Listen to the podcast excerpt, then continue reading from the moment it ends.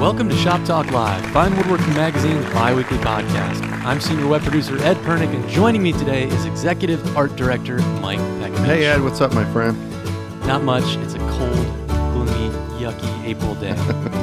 um, and I'm exhausted, but I'm going to pretend that I'm full of energy. All right, let's do it. So if you dig this podcast, spread the word to your fellow woodworkers, stop by our iTunes page, leave a comment, a five star rating. You can also catch us over at iHeartRadio.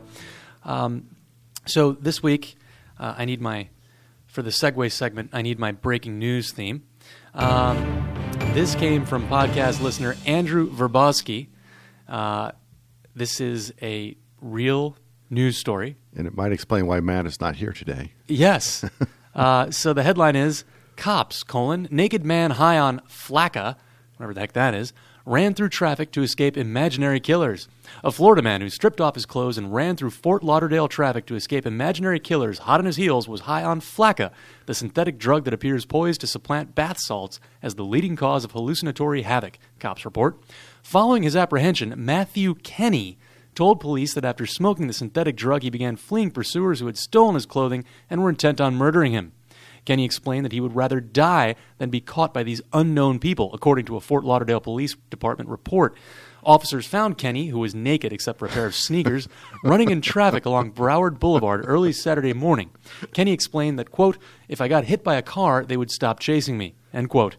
Now, uh, that's a funny coincidence, but even more coincidental is the fact that our Matt Kenney is indeed originally from the Sunshine State.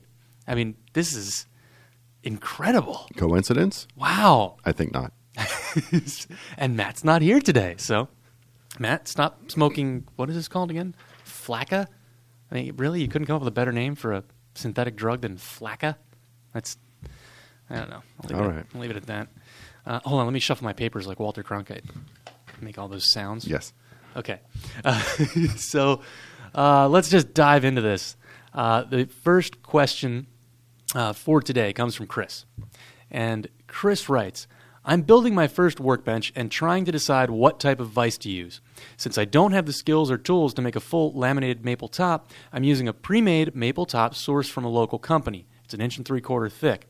I plan to add a front apron inch and three quarter thick maple, six or seven inches tall, to the top, and I'm considering either a conventional metal woodworking vise or splurging for a twin screw vise, Veritas or Lie-Nielsen. Should I save my money and get the less expensive vise, spend the remaining on a good dovetail saw, or go for the extra cost of the twin screw vise? Um, Great question. indeed. Chris, it sounds like you're on your way to building a, a nice little bench. So, um, oh, you don't have, I think it was basically like 24 inches wide by 60, inches long. 60 inches so long. five inches, I mean, five feet long. Nice little bench. Um, sounds like, okay, so you're building your first bench. Um, the twin screw vise is really nice.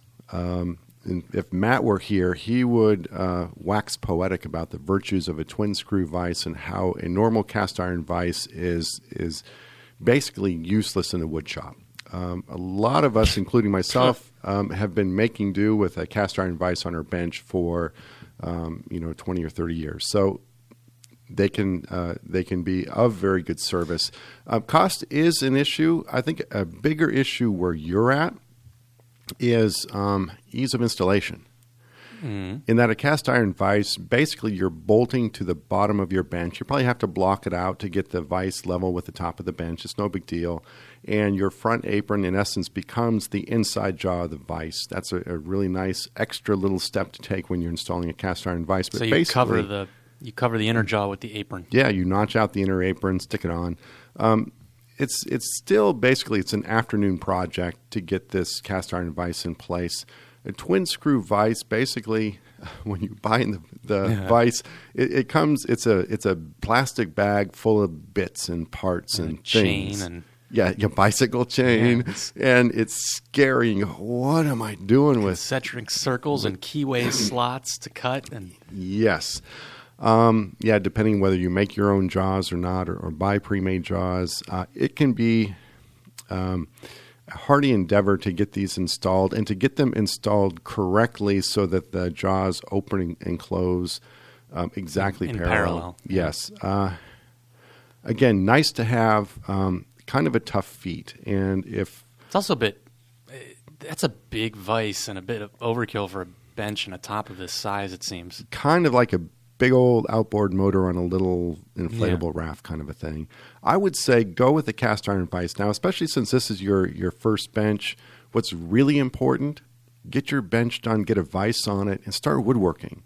Um, because uh, the thing I am always disappointed to see is when people make a big old workbench as a first project. And while it's an admirable um, Endeavor. endeavor. Thank you. Uh, I don't like it to be a stumbling block to really getting involved in the craft. So I always say your your first workbench should be something you could bang together in a weekend or so, and then start woodworking. And the more you work, the more you define what you want to make and how you want to work.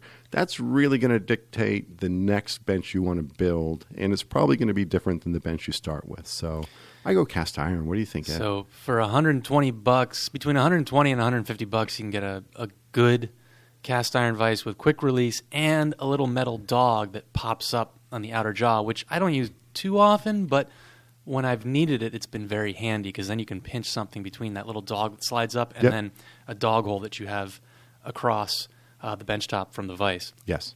Um, so I, yeah, I mean, I, I, i this is interesting because we're getting ready to start shooting the next video workshop series uh, this coming Monday, and it's going to be, um, it, it, I, I don't want to give it away, but it will involve the installation of a twin screw vise. Okay, so it's a workbench of some sort. I'm not going to tell you what what it's going to be like, but it involves the uh, a twin screw vise, and uh, when I looked at those instructions, Oh, I yes. was like, oh God, no way, what? Uh, so, yeah, stay away from that, like the plague. Um, all right, so, well, wait a minute, hold on Yes. a minute. You've never had the the urge potentially to install one of these things in your shop? Oh yeah, um, like I said, I've made do with the cast iron vise um, for a long time. And the the biggest drawback is it's got a screw which is centered on the vise face, which means if you're if you have a long piece of stock clamped vertically in the vise, it's got to go on one side or the other of that screw. Which means as you tighten it, those jaws they want to pinch on one end, and then the workpiece tends to pivot. So basically, I always keep a little spring clamp around. I grab a piece of scrap the exact same width of my stock that I'm clamping, throw that in the opposite side. It's fine. It's easy. I do it basically every time at the workbench, so it's not a non starter. Matt would say, Oh, that's a horrible thing. I hate that. I like the, the twin screws where I can clamp a workpiece in between and then never have to worry about it. He's absolutely right. So, Um, yeah, but officers found Kenney, who was naked except for a pair of sneakers, running in traffic along Broward Boulevard. Yes. So I wouldn't take anything he says seriously. No, in a, a couple schools I teach at, they have nice um, Lie-Nielsen benches with Lie-Nielsen twin screw vices. And after weeks spent using those benches, I'm spoiled. It's really nice. So yeah, my next my next bench, um, I am looking at a twin screw vice. Ooh. Yeah. All right. Um, next question comes from Matt, not ours, who is in a detention cell somewhere in Florida. Um, we've got a major crisis in our shop. Those tiny little pigtails, or swirl marks, as some say, appearing on our doors, frame and panel. We almost always stain our doors, so the swirls are even more pronounced. Yeah, that'd do it. We usually start with the drum sander, then hit it with an orbital sander, 100, 120, and uh, stop sanding at about 150, sometimes 180, depending on the wood. Yep. Either way, we still get swirls. We usually have two to three guys sanding about 40 to 50 doors, so I know there are some inconsistencies. I've been told we just need to go to a higher grit to be swirl free, but at a certain point, stain won't soak into the wood and will become lighter than our sample door that the customers have picked. Basically, everyone in the shop has different theories on how to eliminate the swirls. For me, I think there's a better way.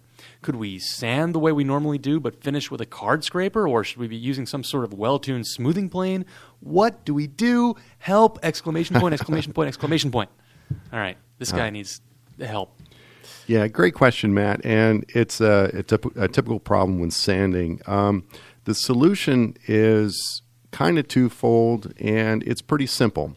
Um, the swirls are coming from your random orbit sander, which you're doing after your drum sander, and the swirls are caused by the the pattern uh, that the Orbit sander works in, and you're getting the squirrel the swirls for probably two common reasons. Um, we tend to uh, manhandle our random orbit sanders uh, in ways that they're not intended to be used. The I like to push mine down to get it to sand as more hard as you effectively. as, as hard as you yeah step number one we tend to get impatient with the sander and the first thing we do is we sort of bear down on it a little bit. Um, this, this sort of it it defeats the action of the random orbit. So basically it's spinning as well as sort of rotating in an oscillating pattern so you don't get straight circle marks. You it does like you mentioned these little pigtail things. Uh, the problem with pushing down too hard is is you limit the travel of the sander head across the surface. The second thing we do when we get a little impatient, you start moving that sander faster than you want to. You actually want to move it at a really slow rate so that the sander can complete its sanding pattern on any given surface before you move ahead to a fresh surface. So lighten up, slow down. It sounds counterintuitive to getting your work done, but it's the only way the sander can really properly sand, and that's going to eliminate a bunch of those pigtail marks. The second thing, so let the weight of the sander do its work. and go slow. I, th- I think it's like you know a foot every ten seconds, and if you try to move your hand, you know, kind of count to ten before it gets to a foot. You'll get just how slow you need to be going there. And if you're doing a big tabletop or something, it just feels excruciatingly Yeah. slow, but you got to do it. The second thing, um, I agree with staining. Uh, staining, you need to stop at a certain scratch pattern um, so that the stain will adhere and lodge in those scratches and give you the color that you want. And most professional finishers say go to 150, and that's going to give you a good scratch pattern to hold that stain for you. Here's a trick: is go through your random orbits, light pressure, slow it down, go through 150. When you're done there, don't pick up a scraper. Never pick up a hand plane on a surface that's been sanded because those abrasives that are lodged in the surface are going to dull your plane blade instantly. Plus, you have some cross grain joints at your, you know, on the corners of these frames. So, really, in a production setting, a hand plane really doesn't have a place in that setting. Scraper, you're still going to have to follow sandpaper. Here's what you do pick up some sheets of 150 grit sandpaper. The last grit you stop random orbit sanding at, um, get a sanding block and sand with the grain with the same grit that you follow with the random orbit sander. And that should hopefully, those two things, light pressure, go slow, finish up by hand, sanding with the grain with the same grit you stop at. It doesn't take much. you should be in good shape. I mean, it doesn't take much with hand sanding. It's No. just a little bit of a touch up at the end. Yep. Uh, okay. All right. Well, um, let's head into our first segment of the day, and that's going to be all time favorite technique of all time for this week, where we sing the praises of our most, you know, I'm, Yes. I'm, I'm just tired of saying that. No, I'd like to hear it. Say it. Where we sing the praises of our most beloved, cherished tools or techniques. Sorry. um, so, uh, Mike, Yes. how's your planer doing? Uh, awesome. Thanks for asking. Um. I uh, actually this week I, I I had started on a commission to do a little wall uh, hung tool cabinet. So um, it seems like whenever I start a commission, Wait a minute. Wait a minute. Wait a minute. That's interesting. Yes, that obviously this person is a woodworker, yes, but they want to commission somebody else to, to do their, their tool cabinet. That's interesting. yes. This person is actually a guitar maker. Oh. So I guess they they lack you know the type of equipment or setup in order to make their own cabinet. Um, so number one, um, so I think that's why you know they, they came to me. And number two, it's like ah, that's very stressful making something for a guitar maker because you know the the level of exactness and precision that a guitar maker works to. Um, I try to be as precise as I can, but it isn't like guitar quality precise. Hmm. So I'm a little stressed out about doing my best work for this gentleman. Got it. I, I really want to do a good job. So basically, what that means is I'm trying to step up my game as I'm, I'm making this. And it, for instance, one thing I did is I've been making do with my crosscut sled, which is a little wiggly. It's a little bit sloppy, but I know how to hold it just right and angle it just right to make that 90 degree cut. I said, forget it. Make a new crosscut sled. So I spent a half afternoon making a new crosscut sled. That's nice. The second thing is my planer. I changed out the knives in my planer with these disposable knives where they have this little guy that, that clips in, and it makes it a lot easier to change out the knives, and I can flip them and get a second edge on them, that's all cool. The problem is when I changed out to these disposable knives, I noticed that the cutter head wasn't cutting perfectly parallel to the bed of the planer, which is problematic, but it was so slight, maybe a thousand, a couple thousands side to side. So if I'm planing a full width 13 inch board, you, there would be a noticeable difference. Mm-hmm. And like panel glue ups, there's a little bit of a ridge because the, the boards aren't perfectly, you know, faces are, are parallel. But it's something where I've kind of, again, I've been living with it because narrower stock, well, it's not that big of an issue. It hasn't really thrown anything off. I've been living with it even though it's bugged me. So I finally said, I got to fix this, but I'm not a machine guy. I can't get in there. I don't know how to adjust all the bicycle chains and the four little sprockets in the corners to sort of line up my cutter head with my bed. That's like way beyond yeah. me. But um, then I thought about it. A while back, I, I put in a half inch thick piece of MDF on the bed of the planer with a little cleat on the end to keep it in place, just to give me smoother cuts and eliminate snipe. It works really well. And I thought about it. I said, what if I take that cleat off? I lower my cutter head down and I just take a skim cut across this MDF board. Now my board, even though it's not the top face is not going to be parallel to the bed of the planer, it is going to be parallel to the cutter head, yep. to the knives. So I did it. I you know I don't typically like to put MDF. I was gonna I was gonna ask you that because I know somebody's gonna go. Oh, dude, there's yeah. rocks in that. No, there, just MDF. I did it, and I said, okay, it's good, and um, because it um, you only have to do it once, anyhow. just once on one face, and because that left a little bit fuzzy, I, I actually flipped it upside down, and I have my good you know outer face of MDF up. However, then I reattached the cleat, but now the top of that MDF is dead parallel to my cutter head. And it was a great fix for my planer that involved no machine work, nuts, bolts, and that greasy stuff that it's gets all sweet. over your fingers. So I'm, I'm very happy with it.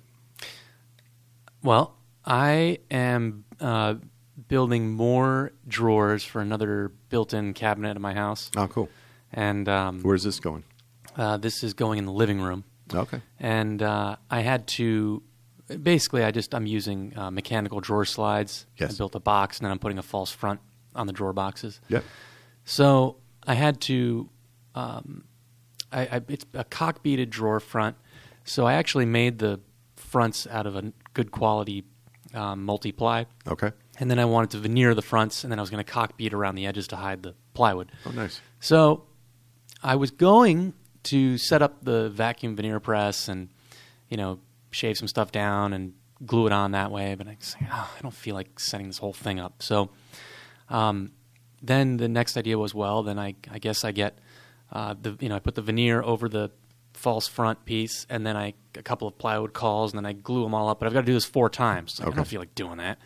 So then I realized, wait a minute, I can take one piece of the, the wood that's going to veneer the front of each drawer. Yes. Right. Now imagine I make a sandwich.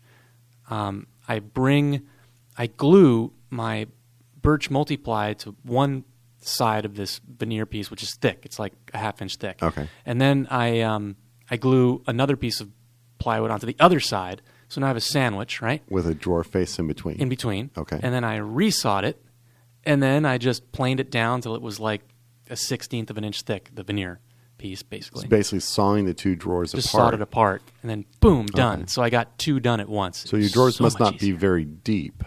Very deep? Yeah. Oh, these are just the fronts. It's not these the, whole. Fronts. I thought the whole drawer nope, was all together. okay. false fronts. So front, front, east side. Oh, easy. Oh, and cool. then I just hide the plywood edge with uh, oh, cool. the cock beading. So but, then you just run it through your planer yeah. afterwards with the plywood side down. Yep.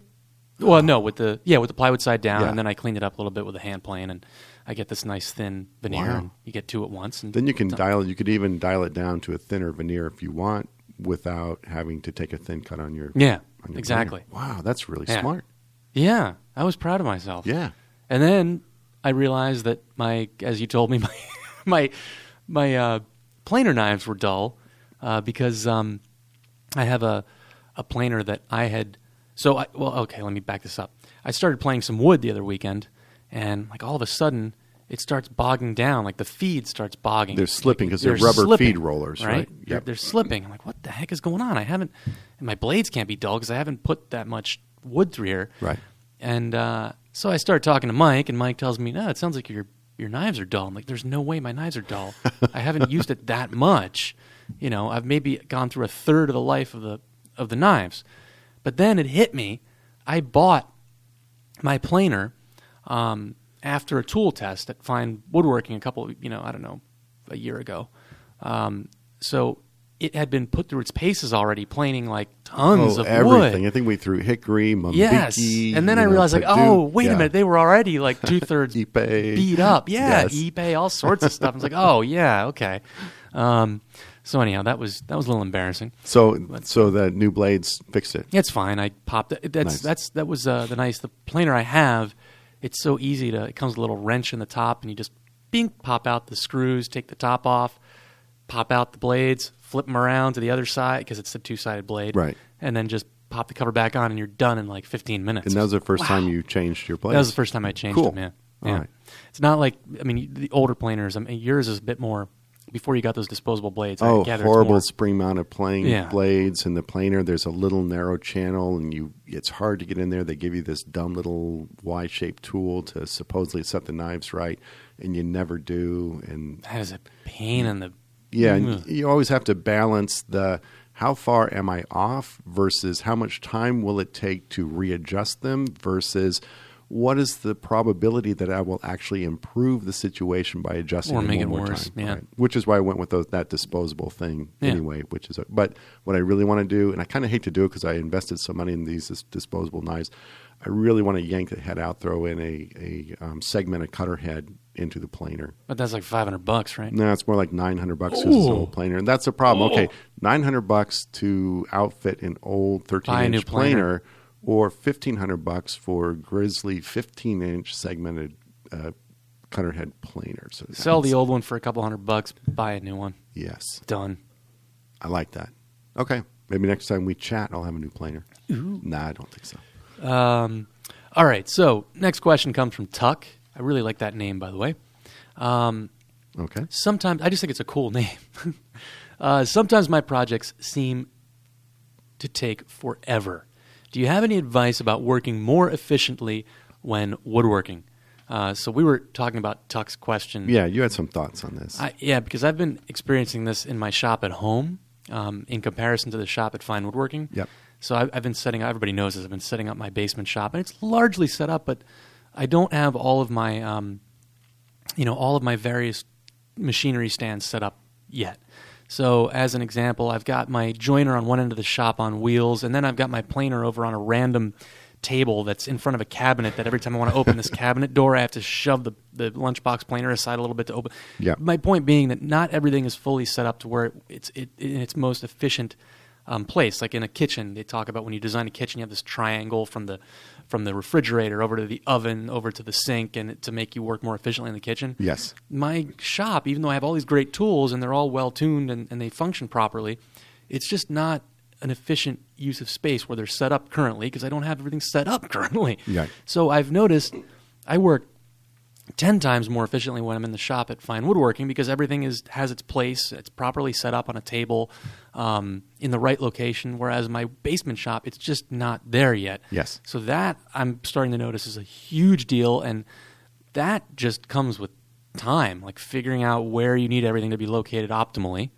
um, and then building the the stands and, and the things that you need.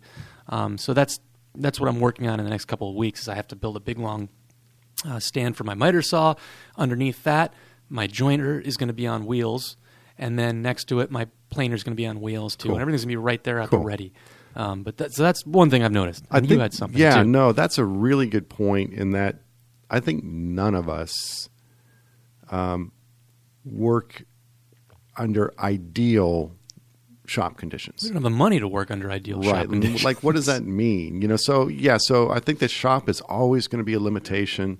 And I think the idea, I when I redid my shop, um, I sort of realized that perfect was the enemy of good, and that what we're looking for in a, sh- setting up our shop is is sort of we're shoot, we're shooting for optimal conditions, meaning the best given what we have to work with and where we're working in. So, yeah, I think every little bit helps to definitely get more time in your shop. But the other thing, Tuck, that I think when you say that projects take forever, a lot of times that means that, you know, hobbyists, if we're trying to sneak time into shop here and there, is we probably spend more time not woodworking than we actually do woodworking. And that, um, time in the shop is is usually at a premium. For for me, I'm able to sneak a couple extra hours a day in.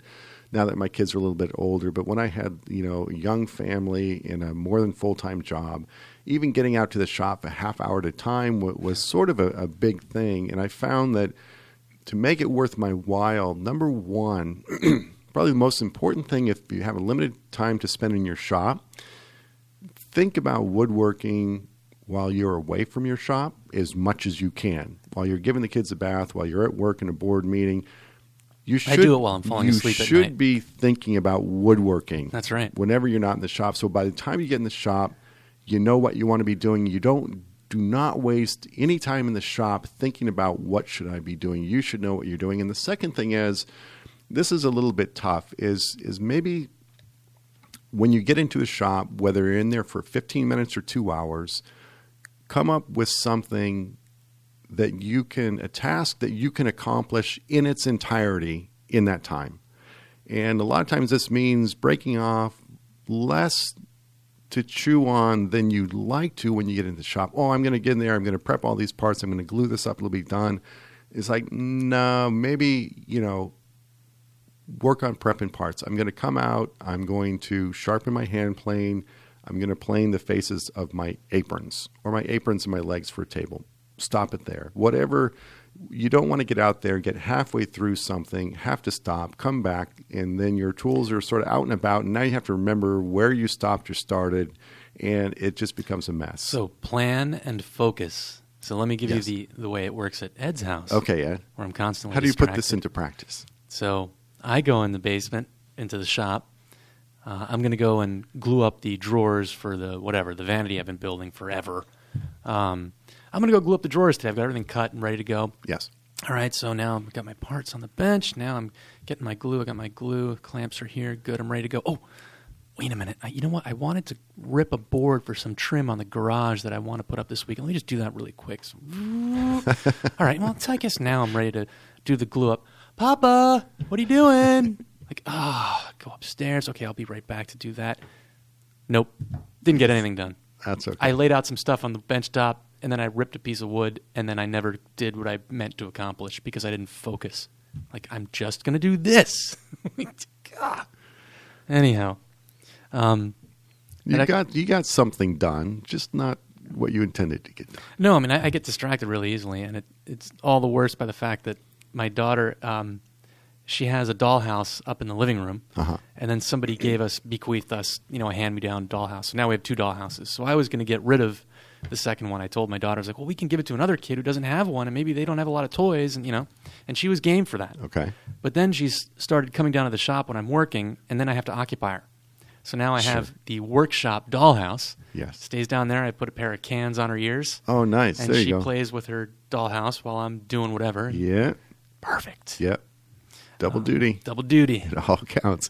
Yeah, and one more thing is is when you're uh, finished with your time in the shop and you got to head on out, spend five minutes and put something away, clean something up, sweep Oh, the yeah, floor, put a tool away. Whenever I leave my shop and all my tools are out and about, I feel like, okay, this craft has defeated me. I'm leaving, you know, with my head, my tail between my legs, and it's like if I can somehow get my tools put away, re, uh, you know, assemble some semblance of order in my shop on my way out, it makes the next venture into the shop much easier. I get going faster, and I feel like I'm more in control of the situation if I can clean up just a little bit. Here's the other thing uh, connected to that. Yeah. So, in a situation like mine where you have a dual purpose space, because, for example, my shop is in the basement, and I have like two thirds of the basement to use for my shop, but I also have storage down there for Yeah. household items, and the washer dryer is down there, so I need to maintain it clean. Yes. Um, so that that gives me the you know the impetus to maintain it clean. But every time I go downstairs, say to put a load of laundry in, I always put something away. Oh, if cool. I'm in that basement, something gets put away, and I do the same thing even downstairs in the living room. If there's something downstairs that has to be put away upstairs, and I happen to be going upstairs, I always take something with me. There's always something going up, and Yes. uh, but that becomes really important with a basement shop. Um, so okay, next question comes from another Matt. We got a lot of Matts this week. Um, Matt writes, Love the show, even though you have guilted me into buying a couple of hand planes, water stones, honing guide, and several other things that I now love. My question is this If I'm looking for a 25 degree bevel on my hand plane and plan on putting a micro bevel on it, should I grind the main bevel to be, say, 20 degrees and then hone the micro bevel at 25 degrees? Short answer. Yes. Yeah. I do this with, tw- I hone at 25 and then micro bevel up closer to 30. Yep. Um, 20 degrees, you know, um, grinding at 20 degrees, you're removing a lot of stock. you don't have to go all the way down to 20. You can sort of split the difference, maybe grind at, at 22 or 23 degrees, and then put a secondary bevel at 25, or grind at 25, and instead of going to 30, put a 27 degree micro bevel on there. Um, just to um, not have to grind it at such a shallow angle and remove all that stock. Um, the only drawback between uh, putting a secondary bevel the angle slightly closer to your primary is that sort of uh, angle of intersection is a little bit more shallow. So that uh, secondary bevel is going to get wider faster with each sharpening. Um, so you may have to grind, you know, between uh, honings more frequently at a, a shallower difference between those angles, but it's not that big of a deal. So if I wanted to really go 25, I might go, eh, maybe grind at 22, hone at 25. Okay. All right. Well, uh, I'd say it's time for our second segment, and that's going to be Smooth Moves, What would you do with a brain if you had one? where we cop to our most embarrassing and boneheaded shop moves. Um, Mike, I'll let you go first. Oh, thank you, Mine is rather embarrassing. I, I, appreciate that. This is uh, embarrassing, kind of on two counts. I don't know what this is either. You didn't tell me. Well, it goes back to this uh, tool cabinet that I'm making to the utmost, uh, you know, precision that I can. So I'm being really, really careful with this tool cabinet.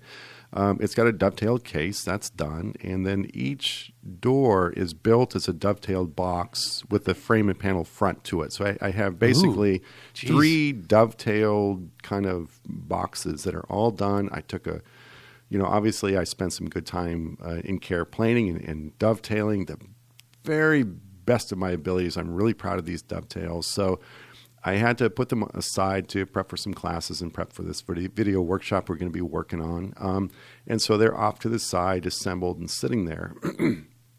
and they're sitting there, and I hadn't given them a thought for a day or two. Then I looked at them, all put together very, very precisely, and then I remembered I did not plane the Oh. outside of these surfaces before I assembled them.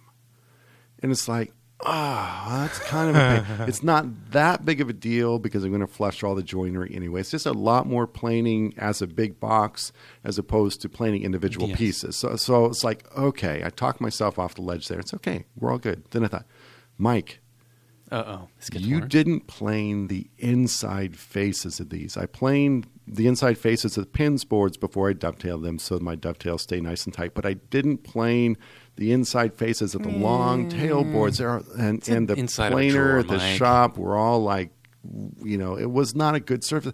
And I'm killing myself and I'm about ready just to. Well, I'm not ready to do anything. I'm just very, very. I know what you're about ready to do. at this point. Oh, then I'm you know scraping to the inside of the corner, standing, and they said, "Mike, Mike, what, Mike? These are dry fit. You haven't glued these Oh. up yet. Oh my gosh, you were tired, man. Settle down, my friend.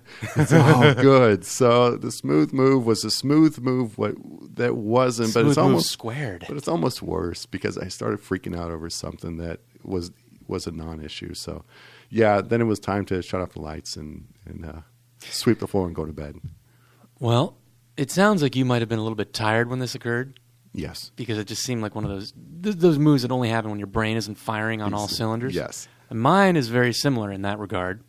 Um, I'm sure everyone has used a feather board at the table saw before. Yes, sure. And so, so there are these feather boards out there that uh, are, you know, double sided. So the you can conceivably um, put the feathers against the workpiece that you want to, you know, jam up against the rip fence. Yes. in the wrong direction. so right? the feathers are aiming toward you instead of away from you well, as you make the cut. That's the thing. So I set my feather board up, and I'm I'm trying to, you know, rip this small piece of stock. I'm like, what is wrong with this piece of crap? It's not like, do I need to lubricate this? And it, I was probably down there for like a good three minutes. Like, why is this not working? What a piece of crap! And getting more and more irate until yes, I realized that the feathers were facing towards me, and I was kind of doing fighting their, against doing their them. job, doing what they're supposed to be doing. Oh my god, it was so embarrassing. Um, so that's my, and I've done this on more than one occasion. That's what's really embarrassing. Mm. Um, but that's my that's my smooth. So I really had two smooth moves. I have this one, and the planer is a bit of a smooth move, like not realizing like, oh, the knives Ah. aren't sharp because it, you guys plowed through a whole ton of like, you know, white oak and teak and you know Yeah, during pla- the tool planer's test. forgivable, but this is one of my favorite smooth moves Oh, because you figured it out. At some oh yeah, I said, did. Oh, And it was yeah, really embarrassing. yeah. Like, oh, anyhow. Because uh, the feather board basically has got these little flexible fingers, and you- and you cut them on on an angle so that um, you know as you push the fingers hold the stock they they, They wanna sort of spring back. into tension and they Yeah. and they allow the piece to go forward while keeping it against the fence how and the good thing is um, you can't pull the stock back they're almost an anti-kickback feature because You can if you pull pull or push hard enough. so if you do mount the fingers in the wrong direction it, it will sort of inhibit forward progress to a certain extent I didn't Awesome. pass physics, so That's great. maybe I that has something to do with it. Uh, all right. So the next question of the day comes from Kyle, who writes, "What's the lowdown on the various clamps out there? I've been buying pipe clamps because they're cheap and work well. Yeah. Is it worth spending a bazillion dollars on parallel bar clamps that cost upwards of thirty to sixty bucks a pop, depending yeah. on size? Absolutely. Also, what advantages uh, do the different clamp styles have? What limitations will I run into if all I have are pipe clamps? What do you guys use and why? So I'll let you start. Yeah, good news, Kyle. You're going to like this answer. Um, it's not about a choice. You need lots of different kinds of clamps. So That's good news. yes, that's awesome news. You need lots of these. Anytime you know, I can honestly say, yeah, you need more tools. I'm happy to to uh, inform Craigslist and garage sales, Yeah. Kyle. Um, basically, think of clamps. Clamps, um, uh, in terms of clamping capacity, uh, you either have uh, you know the depth of the jaw or the distance between the jaws. So if you think of a pipe clamp, it's really uh, very shallow capacity because the jaws are maybe what are they? Maybe two inches high Yeah. at the most. Um, but in terms of the capacity uh, between the jaws. Sky's the limit. Just get as long of a piece of pipe as you want. So Imagine for like something, twelve foot pipe clamp. yeah. So for something like big panel glue ups or something, you know, thin panels, really wide, pipe clamps are awesome. But maybe if you're doing a case glue up or something where you want to reach deeper into the case to apply clamp pressure, uh, pipe clamps aren't going to do it for you. So in in uh, F style clamp with the deeper jaws, um, can really reach in and put pressure where you want it. So they're definitely uh, put those on your shopping list. And uh, in addition, the, the parallel jaw clamp, which is sort of a style of F clamp, but in, instead of having those little pads at the ends, the, the whole jaw uh, applies pressure all at once. And those parallel jaws, um, Ed, you were talking about this, how with the F style clamp and little twisty pad, they can sort of move stock out of position right? as. Because as you're screwing the handle in, uh, that's attached to the inner. I don't want to say jaw, but the little inner pad. Sure. You're screwing. You're turning it clockwise, and that is in effect turning the pad, which can cause the workpiece to shift. yes, Um, but they sell small parallel jaw clamps yes. that you don't have that problem with at all. Yeah, because the, the the surfaces of the jaws are stationary. All the They twisting is in. going on inside. Right. Right. Yeah. Um, so the parallel jaw clamps are really good, and also because those broad plastic jaws are non-marring, you can put those right on the workpiece and clamp them down, and you don't have to worry about getting little, you know, little clamp pads or little pieces of wood in there to keep from getting dents in your wood. So they're good too. And in addition to that, I like having some one-handed clamps around, whether those sort of those squishy Irwin speed clamp kind of guys. Um, a lot of times I'll use those to sort of clamp a workpiece in position in order to get some heavier duty clamps on it. Or even I like uh, a couple different sizes of the little um, spring clamps. They look like big clothespins with little uh, awesome. rubber pans on the ends. I have those in a couple sizes. They can be really strong. A lot of times for um, like gluing in drawer guides, kickers, and Yeah. runners on a small table, I'll just use spring clamps for that, and it applies uh, plenty plenty of pressure. So pipe clamps are good. Uh, F clamps, uh, parallel clamps, spring clamps, one-handed clamps. Yeah, you really need a, a whole assortment. The one thing I would say you want to stay away from are the um, the very inexpensive. Uh, they're essentially F-style clamps, but they're long. They're like 24 or 36 with inches a long, thin bar. with a very thin bar, which means when you start to ratchet up the pressure, the bar just bows, yes, and it's just crap. I bought probably four of those when I first started doing projects. I mean, like years and years and years ago, um, and I they still sit and collect dust. I can't. It's rare that I have a use for them, unless it's just very light pressure on something. Yeah. So here's my clamp collection, and it's actually fairly meager compared to a lot of shops I've been in. But just to give you sort of an idea of a combination of clamps that, that works, I've got four pipe clamps, which are probably roughly six feet long, four to six feet long.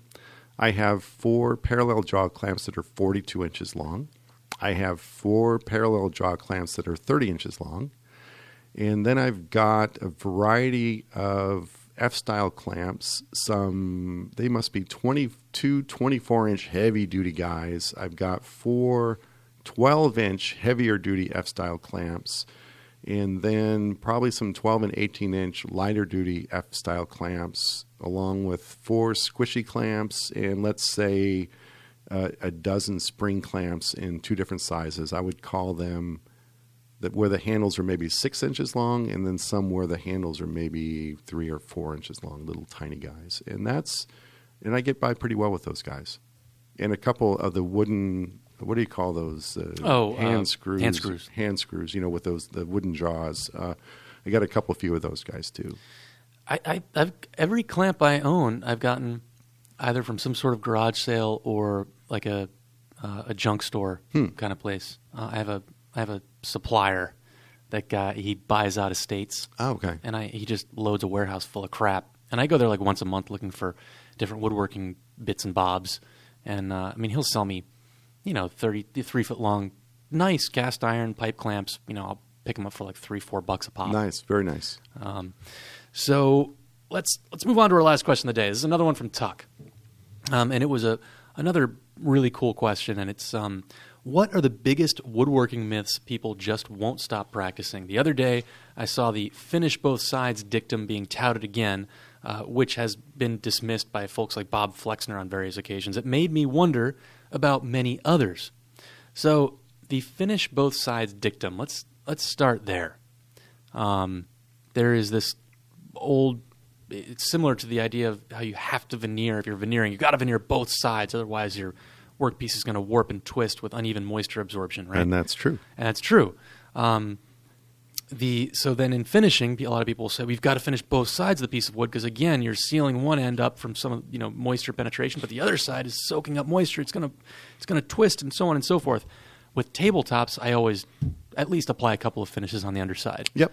Um, but what about, um, you know, other situations like it's a some sort of a cabinet where the inside is is ne- it's maybe all drawers. The inside's never going to be seen. Yes. Uh, what are you doing there, and why? Um, well, I Because think you've made fun of me for this before. Well, I mean, I think the big question is um, the board is is going to move. It's going to cup and, and such just through um, seasonal humidity changes. In a finish, except for like multiple coats of like a latex paint finish, um, most finishes we put on on wood for fine furniture is moderately inhibiting uh, moisture movement in the stock, meaning no matter how much finish we put on, it's going to move a little bit seasonally. And we're always looking for mechanical ways to constrict the movement of the wood uh, in ways we don't want it to, meaning cupping and warping, and allow it to move in ways that it's going to have to move, which is, you know, across the grain seasonally. It's going to expand and contract. So we want to allow it to expand and contract while staying flat. Uh, applying finish on both faces is going to sort of mitigate the problem of warping because, to a certain extent, it's going to inhibit the um, the the moisture movement on each face. Although moist, most of the the movement uh, is happening through the end grain. But um, so let's say you've got a a case top where the top is um, exposed to the air, but the inside it's a box of drawers. So really, that inside is protected from a lot of, of really drastic humidity changes, and maybe only exposed to the longer term, more gradual seasonal changes. So. Um, you know, in that case, just the fact that the inside of the case is enclosed, that's sort of doing what that multiple layers of finish are doing on the outside of the case. So it points to a bigger problem where a lot of these myths, I wouldn't say are myths or mistakes people make, but it's more of a misunderstanding of the context in which that information is given or that technique is used. Um, in that, you know, for instance, there's about a billion and a half ways to cut dovetails, for instance, and, and every method involves a different series of techniques. So someone says, um, you're scribing your pins, you cut your pins first, or you cut your tails first, or you're marking your pins with a knife, whereas I saw another guy do it with a pencil. And if you isolate each one of those things, I could explain a sequence in which any of those individual tasks would be correct or incorrect, depending on the context in which they're used. So mm-hmm. the bottom line is a lot of these, we take certain things as um, as um, conventional wisdom. Either this is always do this or never do this. When the, the bigger question is usually it depends on what you're doing and how it relates to everything else you're doing it. So a lot of these myths are not myths, they're just according to the way someone works, certain things are going to work for someone where they're not going to work for someone else and vice versa. So uh, I always take a bigger picture approach. Like, for instance, I, just like sharpening, again, a million ways to sharpen. What I would do anytime you're trying to learn something or relearn something or learn a different way to a- attempt something, go all in. If you're looking at the way Paul Sellers sharpens a chisel, um, and you want to try it, try it, follow it. Don't mix his method with other people's methods. Learn his method and don't say, I tried it to see if it works or not. Nope, try it until it works for you. Mm-hmm. Try any method until it works for you and you have an understanding of why this person goes about sharpening or cutting dovetails or doing anything in a, in a particular method. And once you understand it, now you can put that into context with other methods that other people use. So I'd say, you know, learn five ways to cut dovetails, and then you're in a better position to see what works good for you as opposed to trying to pick and choose. Well, I scribe my tails the way this person does, I saw the way this person does, I remove the way this person does. Um, learn all those techniques, and then you can start to mix and match. And pretty soon, you're you're the one writing articles for fine woodworking, and that's pretty awesome. I, well, Tuck mentioned the um, the finish both sides dictum. I have another one. Okay. No sanding after hand planing. Oh yeah, that is a good one. yeah, you're you're really um, yes. The understanding there is that um, you just got a glass smooth finish. What are you doing? You're you're ruining that that surface um, by sanding after hand planing. Um, that's that is a good one. That's absolutely true. No, it's not absolutely true. Um, I know you from time to time do. There, I think there's a misunderstanding about um, what a hand plane is doing and what sandpaper is doing. Mm-hmm. In that uh, both tools, uh, uh, when we're we're prepping a surface, we're doing two things. We're flattening it, meaning we're removing dips and hollows and snipe, and then we're smoothing it, meaning we're refining the scratch pattern. Uh, sandpaper's really good at smoothing surfaces. It ain't so hot at flattening surfaces. A hand plane is really good at flattening surfaces and can leave a smooth surface, but it can also leave tear out and plane tracks, so not necessarily smooth. So a hand plane is really good at flattening, so you can flatten a surface and then you can refine that surface with sandpaper without taking it out of flat. And and um, a lot of the qualities you get with a hand plane we ascribe to this scratch-free surface where it's been sliced instead of abraded. But really, the the visual quality we're getting from a hand plane comes from the fact that the hand plane is giving us a dead flat surface. So when we apply a somewhat reflective surface on top, a finish on top, the reflections in the surface are true, they're not distorted. So you think of a regular mirror versus a funhouse mirror. So when you see a piece of woodworking and and whether we're conscious of it or not, if the reflections are accurate, we there's a certain fineness or crisp, crispness we attribute to this piece of furniture, and in a way, it has to do with a hand plane getting things flat, but it doesn't have anything to do with that scratch, that final surface left by it. So, um, so the idea that you're inhibiting the quality of the surface you've imparted by hand plane by sanding afterwards isn't really true as long as you're not taking the surface out of flat by continuing to sand. Well, what? Let's say uh, we're talking about cherry.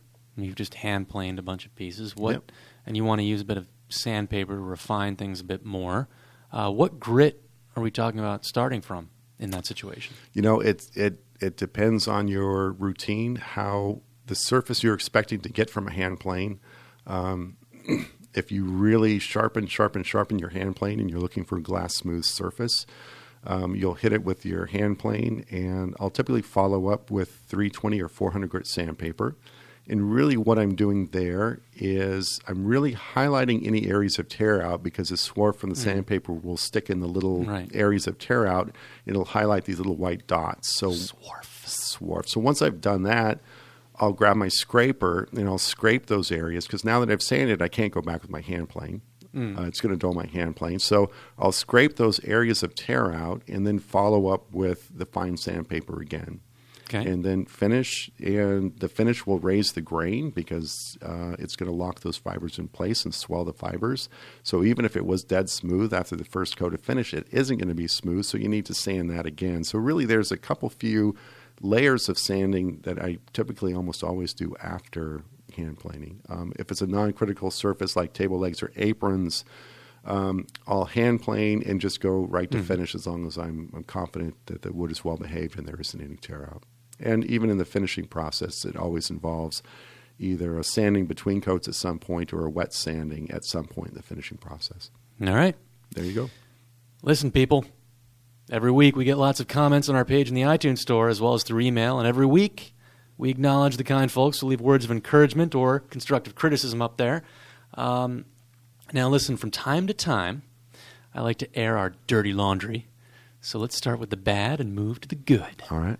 Robert Weathers wrote Rambling, poorly formatted, subject matter lightly discussed, very little true discussion concerning woodworking. Everything seems to be an attempt at humor. Dumb. I'd fire these guys. In fact, I am firing these guys. Oh, yeah. I would say this pa- rough. this particular podcast is the exact opposite of that, and and, and typically the more I find myself talking, um, He's not listening, though, Mike. the, the more I think the more boring the podcast is, and, and certainly the the less entertaining. So I think this one, the needle probably swung way too far to the other side. So my apologies this time around. So here's here it is from Smithzilla. This is the polar opposite. Brilliant. Love the show. Dave. So there you go. Shop Talk Live, a place of polar opposite viewpoints and There interpretations. Uh, with that, we're about wrapped up this week for Shop Talk Live. We'll be we'll be back again in two weeks on April 24th, Hopefully, 2015. Matt will be uh, sprung from the slammer at that point, fully clothed or hopefully not. and sober. In the meantime, show us a little love by leaving a comment on iTunes, and by all means, click that five star rating, unless you're Robert Weathers. Don't forget to send your quest because he is not going to be leaving us a five star rating anytime soon. Don't forget to send your questions and comments into shoptalk at taunton.com, T A U N T O N.com. You can catch the podcast via iTunes, stream it on your computer at shoptalklive.com, or catch us on iHeartRadio. Cheers, everybody. Officers found Kenney, who was naked except for a pair of sneakers, running in traffic along Broward Boulevard early Saturday morning. Kenney explained that, quote, if I got hit by a car,